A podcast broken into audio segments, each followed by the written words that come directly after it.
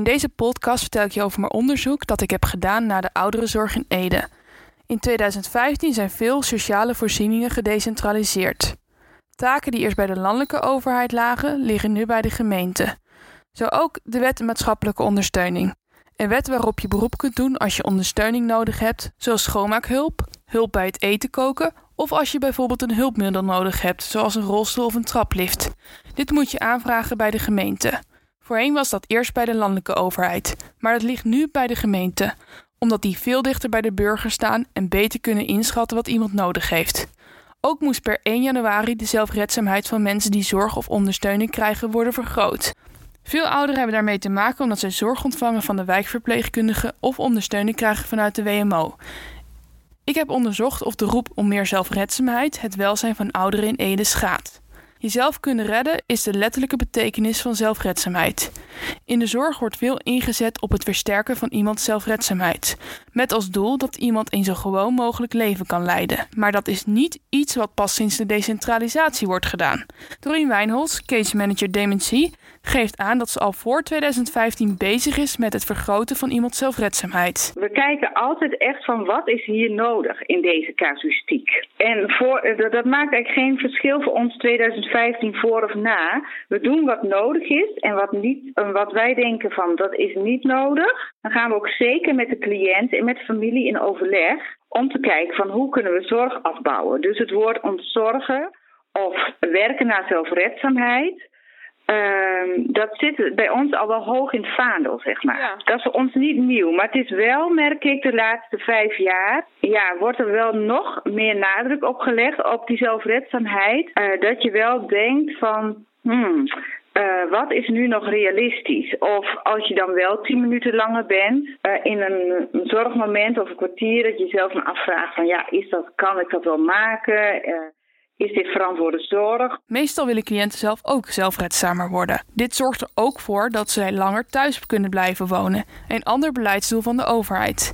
Ouderen zo lang mogelijk thuis laten wonen. Doreen Kok merkt tijdens haar werk als fysiotherapeut dat het vergroten van de zelfredzaamheid vaak het grootste doel is van de ouderen. Nou, dat is eigenlijk altijd wel een van de grootste doelen. Um, sowieso binnen de fysiotherapie, maar als ik een, een nieuwe uh, cliënt krijg, uh, bijvoorbeeld in de thuissituatie, dan is vaak het hoofddoel van de cliënt ook: um, ik wil zo lang mogelijk thuis kunnen blijven wonen. Um, kun je me daarbij helpen? Dat ziet Cindy Nijenhuis, neuro- en revalidatiepsycholoog, ook. Maar het heeft ook een keerzijde. Zelfredzaamheid vergroten moeten ouderen niet alleen doen. Dat moeten zij samen met hun sociale netwerk doen. En dat is niet altijd mogelijk. Nou, ik eh, vind wel dat dat heel goed is. Mm uh, want daar werk ik ook naartoe. Ik vind het heel erg belangrijk, ook bijvoorbeeld bij hè, mensen die uh, bijvoorbeeld angst hebben, paniek, uh, heel apathisch zijn geraakt door omstandigheden, door dingen die ze hebben meegemaakt. kunnen ook bijvoorbeeld ziekenhuisopnames zijn. of niet meer gewend zijn om dingen zelf te doen, dat heel veel wordt overgenomen een tijdje. Als iemand geestelijk of lichamelijk wat minder in de orde is. Ik vind het wel belangrijk om weer toe te werken naar die zelfredzaamheid. Bovendien het is heel goed voor iemand zelfvertrouwen om weer dingen zelf te kunnen en dat weer te ervaren.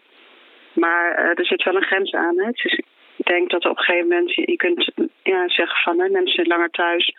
Je kunt ook niet alles verwachten op een gegeven moment van alle familie. Die, ik zie veel uh, overbelaste families. Mm. Die ik ook dan uh, regelmatig even bel of hoor of het nog gaat. Ja. Want ze kunnen lang niet alles hebben, ook gewoon hun werk en gezin. En ik denk dat dat de gemeente niet kan verwachten dat uh, of buren of familie alles uh, zomaar overneemt. Heel vaak zijn er ook geen buren, die zijn net zo oud. Hè, merk ik in de verschillende, ook bijvoorbeeld flatgebouwen, hè, daar heel veel ouderen wonen. Ja, dan hoor je, ja, ik zit hier toch in mijn eentje, want mijn buurman is ook in de negentig. Dus die kan mij ook niet uh, helpen. Nee. Ja, of er zijn ook veel mensen die wegvallen.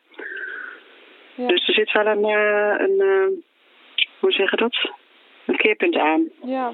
Ja. Ik denk niet dat ze onbeperkt kunnen verwachten van uh, iemand langer thuis houden. Dat, op, op een gegeven moment gaat dat gewoon niet meer. Het zelfredzamer worden, langer thuis blijven wonen, het is allemaal goed. Maar er zit wel een groot keerpunt aan. Wat dan veel voorkomt, is dat ouderen vereenzamen. Bianca Omens is ouderencoördinator en ziet dit als een stukje verborgen leed. Het grote stuk uh, verborgen leed, uh, verborgen eenzaamheid, maar ook inderdaad toch mensen die, uh, ja, die, die, thuis zitten te verkommeren, waar wel misschien een buurvrouw een half oogje in het cel houdt. Annelies de Ruiter, ziekenverzorger, ziet in dat hierdoor de zorg die een oudere krijgt nog belangrijker voor hem of haar wordt. Als het gaat om je bent afhankelijk van ons, dan heb je ook nog een soort van zelfstandigheid. Ja. Um, maar de, de, eenzaamheid, daar zijn wij weer heel belangrijk voor. Want ja. de, bij sommige mensen die zien maar twee keer per dag iemand en dat zijn wij met wie ze dan kunnen praten. Dan denk ook, heb ook nog een stem. Oh ja, die klinkt zo. De zorg in Ede doet erg haar best om de zelfredzaamheid en het welzijn van ouderen te vergroten. Maar bij ouder worden gaan veel mensen qua gezondheid, mobiliteit, fysiek en geestelijk toch achteruit. Waardoor het niet altijd mogelijk is om de zelfredzaamheid te vergroten, zoals de Rien Kok aangeeft. Ik merk wel dat die, uh, dat die achteruit gaat bij veel mensen. En zeker in zo'n crisissituatie zoals nu.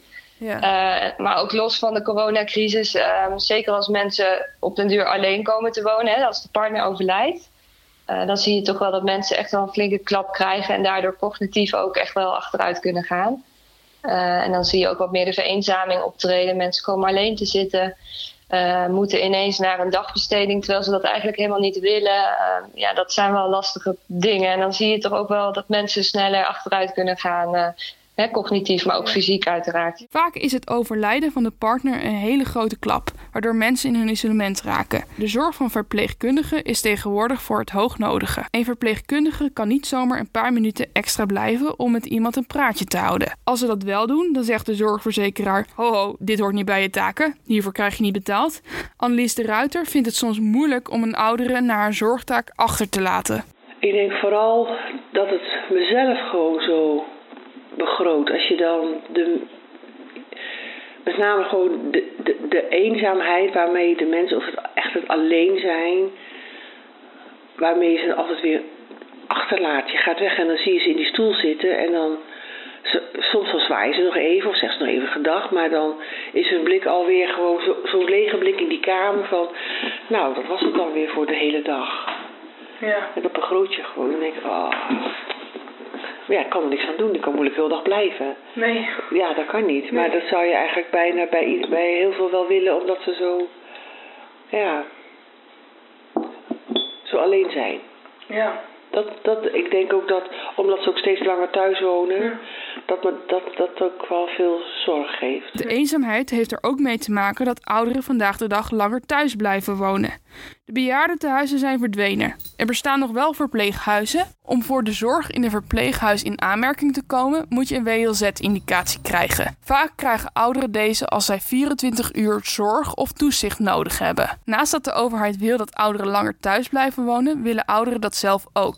Een WLZ-indicatie aanvragen is heel lastig door de strenge eisen. Maar het zijn niet alleen de strenge eisen die het lastig maken. Want als een oudere niet wil, dan kan zo'n indicatie ook niet doorgaan. Hierdoor wordt de situatie soms zorgelijk. En dat merkt Cindy Nijenhuis ook. Nee, regelmatig ook niet. En daar hangen dus verschillende factoren aan. Soms willen mensen ook nog niet. Omdat ze natuurlijk ja, heel erg verknocht zijn en dan eigenlijk, eigenlijk thuis en heel ook weer heel erg spannend vinden om te gaan verhuizen. niet, sommige mensen zijn ook heel erg op zichzelf, dus die hebben zoiets ja, ik wil niet in de groep. Mm Dan kom ik straks met vreemde mensen, verzorging. Uh, moet ik straks helemaal rituelen omgooien. Uh, nou ja. Uh, anderzijds zijn er soms ook geen plekken. Ik hoor dat er heel veel wachtlijsten zijn overal. Hè, met, met de vergrijzing zijn er heel veel ouderen die steeds ouder worden. Ja. Dus er zijn soms ook geen plekken al zou je iemand willen. En dan uh, gebeurt het dus dat je weggaat. En dat je denkt, oeh, gaat het wel goed ja. daar thuis. En dat je maar, uh, dan maar de familie belt van, joh, hou je niet in de gaten. En dan is het op hoop van zegen en dan bel je de volgende dag. Ja. Of iemand uh, de dag doorgekomen, zeg maar. Ja. Dus niet gelukkig niet dagelijks, maar uh, ja, soms maak je wel zorgen. Ja. Dan duurt het wel te lang voor sommige mensen. Uh, dat ik merk dat uh, heel veel uh, ouderen toch wel tussen het wal en het schip vallen. Dat je soms niet weet van waar krijgt iemand de beste zorg, zeg maar. Sommige mensen zijn bijvoorbeeld nog te goed voor een gesloten afdeling. Mm een verpleeghuis, maar kunnen thuis misschien ook niet meer, omdat ze daar toch te weinig zorg krijgen. Ja. Dus ik zie ook veel mensen die nu, uh, als ik naar nu kijk, veel mensen die, uh, ja, het zijn heel veel wachtlijsten. Dus het duurt best wel lang voordat iemand soms opgenomen wordt. Als iemand al een keuze maakt ertoe, dat het voor veel mensen wel lastig is om die keuze te maken. Uh, omdat veel mensen inderdaad, als je het over regie graag nog zelf willen bepalen waar ze eventueel hè, de laatste levensfase doorbrengen. Ja. En dat was vaak niet in een verpleeghuis met extra zorg waar je veel mensen toch gevoel hebben van ik word er heel erg betuteld. Vaak lukt het wel om een indicatie aan te vragen voor ouderen die dementie hebben. Dat merkte Doreen Wijnholds ook. Uh, nou, als iemand uh, een diagnose dementie heeft, dan kan het eigenlijk altijd met de indicatie, dat is geen probleem. Mm -hmm. Als het op somatisch vlak ligt, dan ligt het nog wel eens moeilijk. Want dan merk je dat wonen met uh, zorg, of, uh, zorg voor indicatie 4, dat die woonvormen in Ede en omgeving heel beperkt zijn. En die zijn ook afgenomen. En dan weet ik maar, ik ken zelf één verpleeghuis die dat wel biedt. En dat wordt dus heel weinig geboden. Irma Goedhart is begeleider ouderen bij Opella en merkt dat ouderen vaak worden opgenomen als er iets verandert in hun leven. Ouderen komen dan pas op een wachtlijst te staan. Maar in Ede is er weinig plek en zijn de wachtlijsten voor een verpleeghuis lang. Vaak gebeurt er iets waardoor het ineens noodzakelijk is en dan is er dus geen plek. Ja. Ja. Ik moet zeggen, er wordt, er wordt in de gemeente Ede ook heel hard aan gewerkt hoor. Daar zal ik niks van zeggen. Maar als huizen vol zitten, zitten ze vol. Hè? Ik bedoel, ja. Dus uh, er wordt heel veel ook noodvoorzieningen gedaan. Maar dat is heel vervelend. Dan moeten mensen tijdelijk ergens opgenomen worden. Vaak een eind uit de buurt. En uh, dan moet je maar weer terug zien te komen naar je omgeving. Hè? En zoals Bianca Omes aangeeft, hierdoor wonen ouderen nog thuis, terwijl dat eigenlijk niet meer kan. Mensen moeten nu heel lang thuis blijven wonen, uh, terwijl het eigenlijk niet meer kan. Maar de verpleeghuizen die er zijn, zitten gewoon overvol. Wachtlijsten van een jaar zijn heel normaal. Vooral ouderen met dementie komen, zoals Irma Goedhart aangeeft, in situaties terecht waarin ze het echt niet meer redden. Maar er is wel een groep, uh, met name ook. Uh, um mensen die, die erg vereenzamen, hè, dementerende, waarvan soms uh, de familie ook al oud is. Hè, um, ja, dan is soms gewoon, uh, krijg je thuissituaties waarin mensen echt uh, zich niet meer redden. En waar de opname gewoon noodzakelijk is. Omdat er gewoon gevaarlijke dingen gebeuren. Of dat mensen helemaal weg zitten te kwijnen. Ja. Um, mantelzorgers die uh, volkomen uh, overvraagd zijn. Ja, mantelzorgers die overvraagd zijn.